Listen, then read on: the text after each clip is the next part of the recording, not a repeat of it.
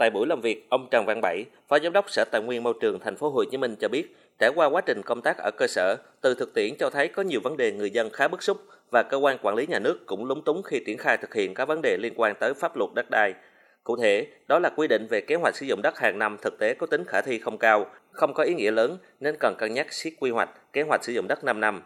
Đồng quan điểm, ông Phạm Bình An, Phó Viện trưởng Viện Nghiên cứu Phát triển Thành phố Hồ Chí Minh cho rằng kế hoạch sử dụng đất hàng năm bất hợp lý. Suy rộng ra, không phải chỉ về kế hoạch mà còn cả vấn đề quy hoạch. Trước đây, quy hoạch rất tốn kém, nhưng giờ xem xét việc quy hoạch thế nào cho hiệu quả. Đây là vấn đề có tính tổng hợp, giai đoạn tích hợp cao, tiếp nối, nên cần phải có cách thức hiệu quả. Ông Phạm Bình An cho rằng nếu cứ theo thói quen kiểu an toàn, có lẽ dẫn đến địa phương khó khăn và không quy hoạch sẽ không phát huy được tính hiệu quả. Vậy nên cần phải thay đổi cách tiếp cận chứ không nên theo thói quen. Cái câu chuyện của kế hoạch sử dụng đất nó vô lý, nó không nó bất hợp lý, nó không đúng thời điểm và thứ hai nó không khả thi. Tuy nhiên nó lại là căn cứ pháp lý. Thì đây là một cái không chỉ vấn đề về lãng phí mà coi chừng lãng phí cả cán bộ. Dự thảo luật đất đai sửa đổi quy định phải hoàn thành tái định cư trước khi thu hồi đất. Theo các đại biểu, đây là vấn đề rất nhân văn, bảo vệ tối đa quyền lợi người bị thu hồi đất, nhưng thực tế khó khả thi. Các dự án lớn phải có dự án tái định cư, mà tái định cư thì cũng phải thu hồi đất của dân. Do đó, ông Phùng Văn Hải, Phó Chánh án Tòa án nhân dân thành phố Hồ Chí Minh cho rằng, thu hồi đất phải có tái định cư cũng tùy vào từng dự án chứ không nên bắt buộc. Bên cạnh đó, ông Hải cũng cho rằng cần làm rõ nội hàm thế nào là tranh chấp đất đai, cần quy định bắt buộc có tiền tố tụng hòa giải tranh chấp tại địa phương. Thành phần hòa giải chỉ cần quy định thành phần cứng, các đơn vị có liên quan, không bắt buộc các thành phần như người sống lâu năm, tổ trưởng tổ dân phố, bởi khó áp dụng trong thực tiễn. Song song đó, cần có chế tài quy định giải quyết tranh chấp đất đai vì đa số vụ án kéo dài, nguyên nhân là do cơ quan nhà nước chậm cung cấp hồ sơ. Đảm bảo cho chúng tôi cái thời hạn xét xử thì cái cung cấp hồ sơ về nguồn gốc đất là đặc biệt quan trọng để tòa án từ đó mới có cơ sở xem xét. Người dân không thể tự mình đi thu thập được, rất khó. Đến cơ quan nhà nước theo luật định thì các cơ quan nhà nước có nghĩa vụ cung cấp đầy đủ khi có yêu cầu của người dân có thể nhưng bản thân tòa án yêu cầu và khó đừng nói người dân này thực tiễn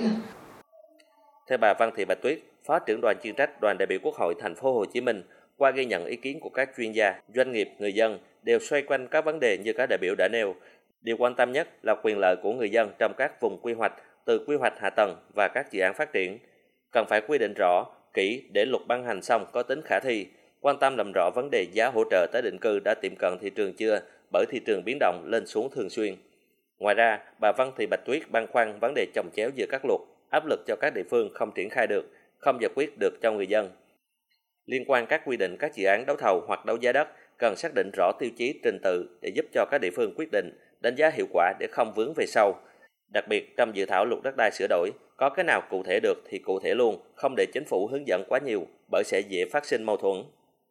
Phát biểu kết luận, Phó Chủ tịch Quốc hội Nguyễn Đức Hải đánh giá các ý kiến đóng góp rất có giá trị và đoàn sẽ ghi nhận đầy đủ để chuyển tải đến các cơ quan của Quốc hội. Các ý kiến đã gắn với đặc thù thành phố Hồ Chí Minh và đề nghị cần tiếp tục ghi nhận ý kiến nhân dân, các chuyên gia nhà khoa học về dự thảo luật đất đai sửa đổi gắn với việc tổng kết nghị quyết 54 theo hướng khơi thông nguồn lực, đảm bảo quy hoạch thành phố Hồ Chí Minh trong tương lai, không để thất thoát lãng phí, không để người dân tâm tư. Ông Nguyễn Đức Hải cho rằng quy hoạch lâu dài, đảm bảo chất lượng nhưng kế hoạch sử dụng đất phải đánh giá nghiêm túc, Thành phố Hồ Chí Minh cần nghiên cứu chuyên sâu về tài chính đất đai, có thể thêm các hậu thảo để tiếp tục lấy ý kiến về vấn đề định giá đất, nộp tiền sử dụng đất, phương pháp làm sao phù hợp với thực tiễn của thành phố. Tôi đọc qua thì góp ý thì rất nhiều.